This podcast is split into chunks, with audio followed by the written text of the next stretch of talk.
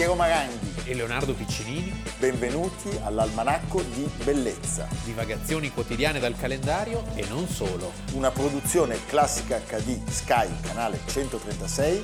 in collaborazione con Intesa San Paolo.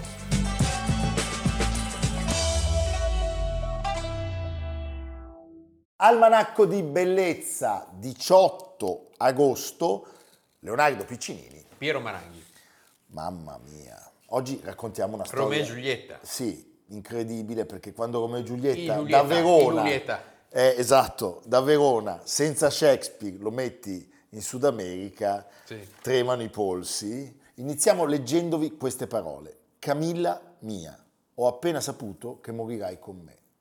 Poiché non abbiamo potuto vivere sulla terra uniti, ci uniremo in cielo davanti a Dio. Ti abbraccio, il tuo Gutierrez. Lui è Ladislao Gutierrez, ha 24 anni e lei è Camila O'Gorman, di anni ne ha 23. E in quel momento in grembo c'è una creatura, cioè lei è incinta. I due, siamo nella mattina appunto del 18 agosto del 1848, ma non parliamo di rivolte No. e di rivoluzioni e movimenti, Di crudeltà. di crudeltà.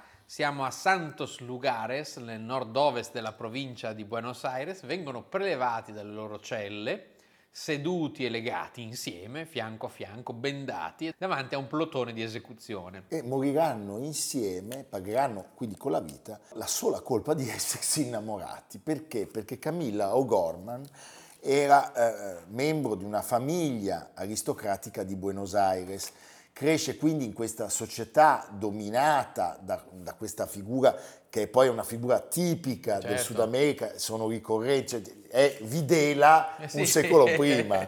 Juan Manuel Rosas, un ricco, ricchissimo proprietario terriero che, pensate, sale al potere nel 1935 e Tipico plot da film western, E C'è quello che resta- aveva in fondo al viale lungo, no? Che dove vanno i poveri lì col cappello in mano. Abbiamo, abbiamo Sì, ucciso sì. quelle 20 persone. e ci resterà per 17 anni fino al 52. Era una vera e propria dittatura. Sì. Tra l'altro un uomo di una spietatezza inaudita, selvaggia, che ahimè sempre la stessa è sempre la stessa storia. Chiesa, chiesa e latifondisti. Eh sì. Non- c'è anche un'altra chiesa eh, che combatte, quella, de- quella povera diciamo, Sì. però questa è proprio è l'orrore. È quella del fasto. Sì, sì, l'orrore. La famiglia di Camilla naturalmente era una sostenitrice Eh certo. di Rosas. Il governo governo. rosista il veniva governo chiamato. rosista, da, da cui per fortuna non viene la casa No, rosata. no, no, eh, eh. Lei era intima e confidente della figlia di Rosas, del dittatore. Manuelita. Manuelita che era una- molto popolare e quindi veniva invitata alle feste a casa di questo, di questo dittatore, chiamiamolo governatore, ma in realtà... Un Caino. Eh, Qual è l'aspetto che emerge immediatamente? Che questa ragazza Già ancora prima del fattaccio con cui viene punita, diciamo, sfida le convenzioni sociali del suo mondo di appartenenza. Per cui era una che girava da sola, In andava in libreria, eh, scriveva spartiti che suonava al piano mentre cantava. Cioè, la È guardavano una cosa È grave. una creazione del diavolo, è una creazione del diavolo. Andava da sola anche nella chiesa di Nostra Signora del Soccorro, lei- la nostra, la- il, so- il soccorro è il soccorso, Soccorso. la Nostra Signora del Buon Aiuto, e lì Sì, un però, po' uccelli di rovo. C'è, il diciamo, vero come- fattaccio. Conosce Ladislao Gutierrez. Che faceva? Il prete. Il prete. Non faceva il manovale alla viscosa come No. Porfirio No, no, Rubirosa. no. eh? Ladislao era attraente, era gesuita Vedi? e aveva frequentato il seminario insieme al fratello di Camila, perché anche il fratello di Camila Sacerdote. è sacerdote también. L'ambiente da cui proveniva Gutierrez era molto simile a quello di Camila, cioè suo zio era governatore della provincia di, Cu- di Tucumán per di fatto i Rosas, quindi erano- emergevano da quella società eh, diciamo latifondista. Loro due si incontrano spesso perché eh, Lei diventa, molto, molto religiosa. diventa il diventa- confessore. Lui- no, Lei è sempre in chiesa. No, ma lui era il suo, era il suo confessore. Era, era il suo confessore. Allora, ben presto tra i due scoppia la scintilla, un amore profondissimo. Lui cerca di resistere, Si ma, dice sempre così. ma sì, fa- no, ma è vero, tu provi a resistere, poi non ci riesci. Eh. Eh, non c'è niente di... E quindi i due si giurano eterno amore e dichiarano di essere disposti a affrontare qualsiasi pericolo, qualsiasi rischio. Un amore che chiaramente in quella Buenos Aires è Es un amor. proibito, proibito, dovevano scappare. Loro, quattro anni dopo il primo incontro, sfidano, e lo sanno, i codici morali e civili di quel tempo e fuggono per vivere insieme. E c'è una straordinaria, rocambolesca avventura dei due che lasciano la città senza un piano preciso. All'inizio c'è l'idea di andare a Rio de Janeiro, vanno a Lujan e continuano verso Santa Fe. Risalgono in barca a cavallo il fiume Paraná. No, ma è una cosa meravigliosa. Fino a raggiungere Goya, nella provincia di Corrientes, che è sempre sotto il controllo Del- ferreo del del, Rosas. tremendo Rosas. E lui si chiama, si fa chiamare in questo momento Massimo Brandier, Mercante. mercante. E lei è sua De moglie, Venezia. mercante de Venezia. E lei è Valentina Desan. Design, de- de- Eh, de- dicono di venire da Salta, si stabiliscono in questa cittadina e aprono una piccola scuola, la prima del posto. Sembrano i diari della motocicletta No, ma è meraviglioso. Che Guevara. Cioè questi pensa che, che- che poesia, che dolcezza, sanno che rischiano la pelle, non abbandonano il paese, aprono la scuola per gli analfabeti. C'era anche Di Battista già, che era... No, no. no, eh, Non non Battista, questa non storia meravigliosa. Scusa, hai buttato dentro proprio, cioè, vabbè, dai, andiamo avanti. Allora, si ignora perché non continuino il viaggio verso nord, però sappiamo che loro sono felici. Una parentesi di Cioè, eh, dura, dura minga. Si illudono, si illudono di non essere, di non essere trovati.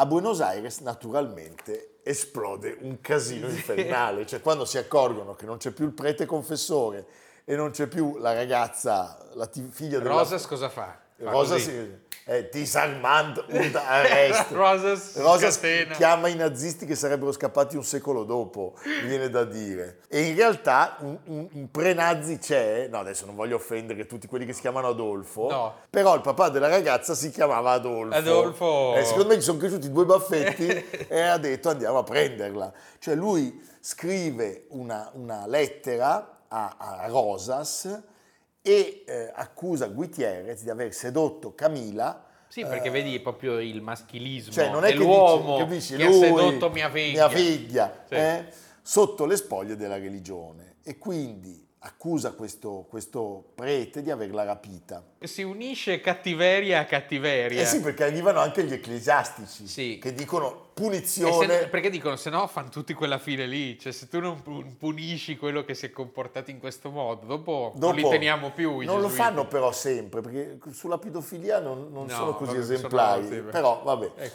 Allora, una sera ad una festa di paese, loro, ahimè, vengono riconosciuti. Il Caino è un irlandese. eh, Michael Gannon, Michael tipico, Gannon. tipico. un figlio di puntini puntini perché lui li denuncia. Sì. Li denuncia e, E Rosas Rosa si, si attiva. vengono portati a Buenos Aires, vengono incarcerati, catene, eh, catene nella caserma caserma. General de Santos Lugares di Rosas, a nord della capitale.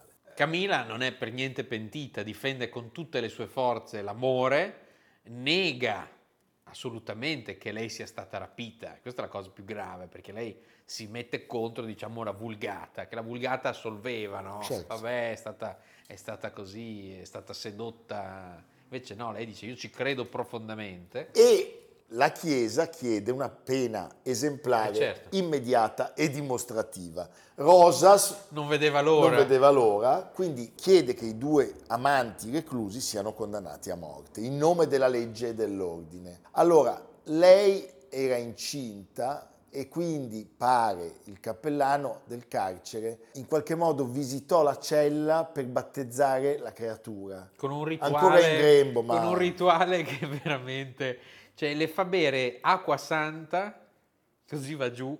Così va giù la beve No, lui, ma no, una, ma cosa, no. una cosa- Le E- fa bere acqua santa e le spruzza delle ceneri sulla testa. Poi siamo in un freddo invernale Sì, terribile. perché ad agosto lì è tutto rovesciato. Certo, il 18 di agosto 1848 vengono fucilati. E pensate, addirittura è talmente brutale che qualcuno alza la mano per dire è troppo. Certo. Cioè si parla di... Poi sono due ragazzi, eh. La cronaca che ci viene consegnata dice è stato un omicidio volgare, senza processo, difesa né udienza.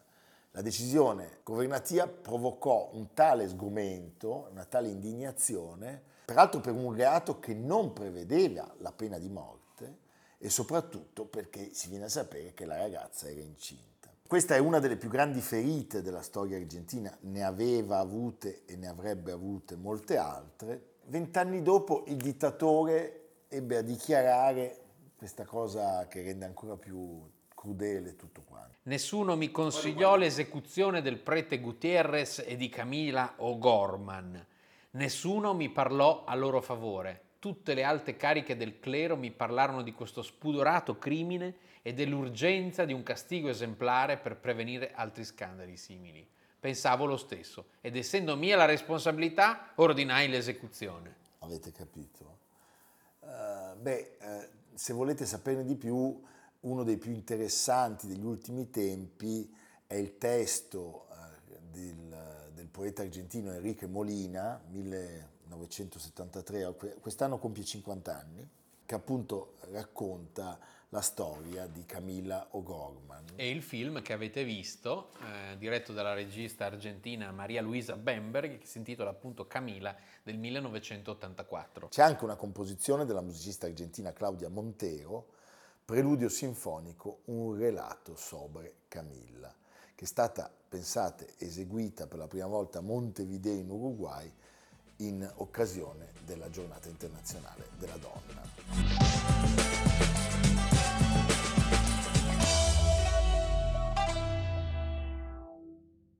Questo raro filmato da cui partiamo è la prima opera del regista protagonista di oggi ed è il suo trampolino di lancio, diciamo, per una carriera eh, che poi si condensa in soli sei film che sono girati tra il 37 e il 45, durante quindi l'occupazione tedesca della Francia.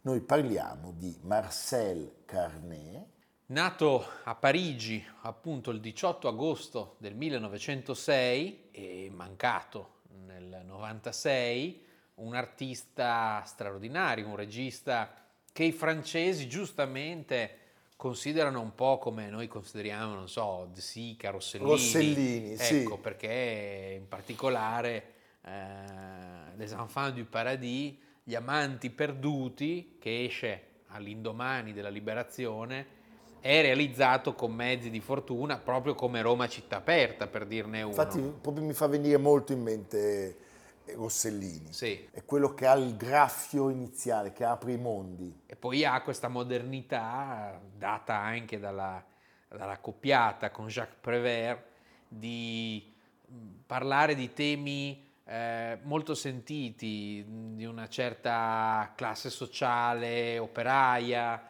eh, della disperazione, cioè di tutto ciò che veniva visto dal regime come disfattista e anche in questo caso come i nostri si allontanarono, i nostri neorealisti, dal cinema, quello cosiddetto dei telefoni bianchi, dove tutto doveva essere decorativo, sì. oleografico. Senti, la scintilla eh, avviene grazie a una donna, perché la sua maestra di fotografia, l'École Technique de Photographie et de Cinéma, è eh, Françoise Rosé, moglie del regista Jacques Feyder, che lo chiama come assistente. E lui dirà che deve tutto a Feyder, mi ha insegnato cos'è un film, la sua preparazione, la messa in scena vera e propria e anche come dirigere gli attori. Ed è proprio Feyder che gli cede la direzione del suo primo, diciamo, centro, il film è Jenny del 1936, che eh, segna l'inizio di questa collaborazione. Noi è, è, come uno specchio rovesciato, abbiamo parlato molto di Carnet parlando nella, nella puntata dedicata a Prévert, oggi parleremo anche di Prévert nella puntata dedicata a Carnet. Sì. Perché eh, il genere che è quello che viene chiamato realismo poetico. Bella questa collaborazione così stretta, mi viene in mente un altro sodalizio, quello tra Zavattini ad esempio e certo, De Sica. e De Sica, bellissimo. E Prévert è quello che si chiama il realismo magico, cioè un afflato poetico, però calato in una realtà storica in cui tutti si potevano identificare, poteva essere la guerra, poteva essere l'officina, poteva essere la, la Parigi eh, più umile, non quella dei salotti, diciamo. Per alcuni aspetti biografici mi ricorda anche Truffaut. Truffaut che lo soppianterà. Sì, Truffaut non ha il dolore di essere orfano di madre, come invece Marcel Carnet. Sappiamo... Anche se verrà riconosciuto, sì, c'è tutta una... Vabbè, c'è tutta la storia, eh. perché il padre non era il padre. Però lui, lui Carnet, passa l'infanzia nell'area di Batignolles e divora nelle sale cinematografiche tutti i capolavori del, dell'espressionismo tedesco e il Pabst eh, Murnau e i capolavori americani di sì. quegli anni. Nel 1937 esce con una commedia thriller dadaista nello strano dramma del dottor Molineux, che il titolo originale è Drôle de Drame, con la famosa, famosa battuta bizarre, bizarre, che viene sussurrata dal grandissimo Louis Jouvet e poi ripresa da Michel Simon. Certo, eh? Meravigliosi. Purtroppo il eh, pubblico non apprezza, quindi no. diciamo ritenta, sarai più fortunato, ma appunto lui ritenta e, e, sarà fortunato. e sarà fortunato perché esce il film chiave degli anni 30 e del cosiddetto realismo magico, cioè Che de Brume, Il porto delle nebbie, film chiave del, del realismo magico degli anni 30, ehm, sempre ovviamente scritto da Prévert, grande, grandissimo Jean Gabin, grandissima Dissima. Michelle Morgan ah, che eh, si impone proprio con questo film e con eh, i suoi vestiti di Coco Chanel, l'impermeabile, il basco no, che Coco Chanel impone, è un film meraviglioso. Cioè veramente c'è il meglio del sì, meglio. Eh? Sì. Allora lui a 29 anni diventa uno dei registi più importanti del cinema mondiale, vince la medaglia speciale a Venezia e viene anche accusato in qualche sì. modo eh, di, di, aver provocato la sconfitta. Sì, perché, perché sì, beh, dice... già il protagonista è uno che insomma torna dalla guerra, ma è giocato tutto su un'atmosfera triste di miseria, di nichilismo. È la Francia, questa di Prévert e di Marcel Carnet, del Front Populaire di, di, di Leon Blum, di Leon Blum del, dei radicali, cui poi dalla Die sarà dalla la continuazione. Certo. Per cui Petain e, e, la Repubblica di Vichy vedranno in questo modo di rappresentare la realtà tutto il contrario di quella che doveva essere la Francia grandiosa e, e sempre vincitrice. Arriva Hotel du Nord, realizzato senza sì. la collaborazione di Prévert, e poi di nuovo insieme per Les Jours se lève, Alba Tragica, Jean Gabin, le scenografie incredibili di Alexandre Ronet e la, l'atmosfera tragica di questo film che viene presentato con molto successo a Parigi, ma siamo veramente un quarto d'ora prima, cioè tre mesi dopo scoppia la seconda guerra mondiale. Il film infatti ebbe enormi problemi con la censura perché chiaramente veniva ritenuto un film demoralizzante, storia di suicidi, omicidi, è un noir ante litteram, con la struttura flashback, eh, il destino ineluttabile, l'esistenzialismo di Prévert, è un po' la summa dell'uomo Jacques Prévert. Lui per evitare di essere coinvolto nella Francia di Vichy sposta diciamo, le sue attenzioni a periodi più lontani. Certo. Non vuole fare la propaganda e soprattutto lui ha nel suo staff eh, il compositore Joseph Cosma e lo scenografo Alexandre Tronet che sono di origine ebrea e quindi bisogna tenerli nascosti. Deve aspettare alcuni anni prima di avere macchina da presa e tutto il necessaire per, eh, per poter realizzare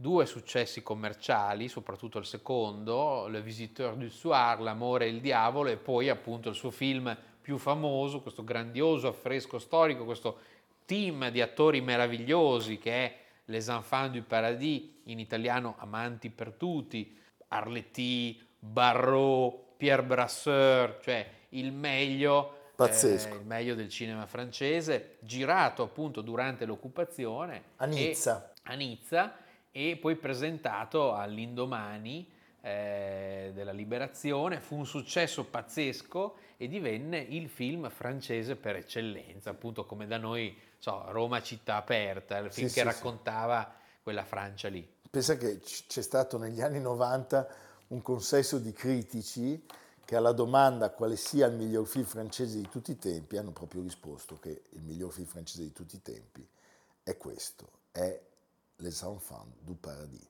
Ecco, possiamo dire che non è regista per tutte le stagioni, No. perché si apre un mondo diverso, Un mondo diverso che vuole storie diverse e che soprattutto vuole una narrazione diversa, una realtà che nei suoi film era invece ancora figlia del set. Certo, tant'è che lui e Prévert avviano la produzione più costosa mai intrapresa nella storia del cinema francese fino ad allora. Questo accade, eh, lo sappiamo, Le Porte de la Nuit 1946 è un fallimento di critica e di botteghino clamoroso.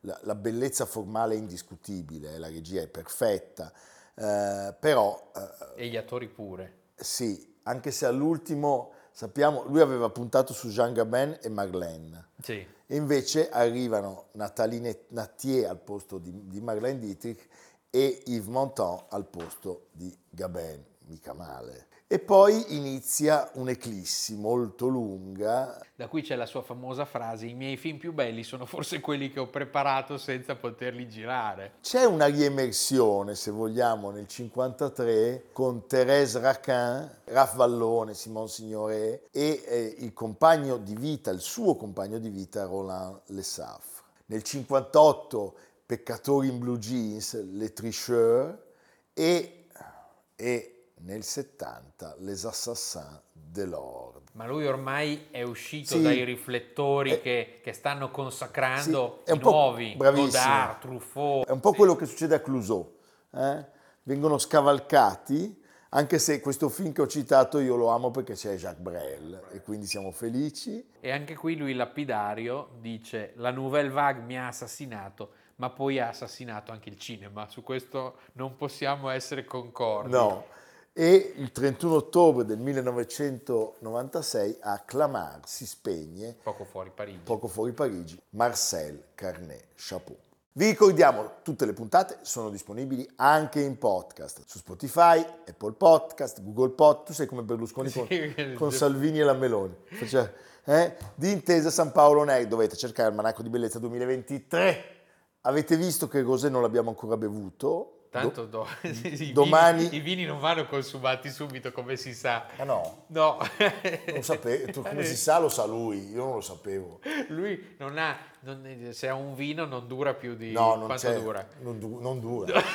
Dura minga. Honduras. Noi milanesi, Honduras, Honduras. Honduras. Senti Leonardo, dove andiamo? E rimaniamo sempre in terre siciliane e hollywoodiane perché 80 anni fa, proprio di questi giorni, si concludeva il primo tassello della liberazione d'Italia con la conquista della Sicilia da parte delle truppe alleate, eh, quindi poco più di un mese dallo, dallo sbarco, e c'è un film che racconta molto bene questa impresa con un attore meraviglioso, Patton, generale Eh, d'acciaio. Con George C. Scott. George C. Scott nella sua più bella interpretazione, che il, naso, il naso di Carl Malden No, che fa il generale Bradley, Bradley, che è certo. quello meno più, Sì, più- sì. più buono. È un film straordinario, Bellissimo, veramente. premiato Set- con l'Oscar. sette Oscar, sceneggiatura di Francis Ford Coppola e un film che racconta bene la rivalità tra lui e Montgomery, Montgomery, personaggi agli antipodi, Agli antipodi. e la- l'avanzata dalla Tunisia fino alla,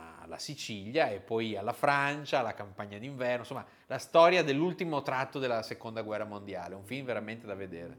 Applausi, applausi a George C. Scott, a Patton e lasciatemelo dire, anche a Leonardo Piccinini. Ecco. Non a me, non a me, a me telefonate, ma a lui invece applausi. E va bene, Eh?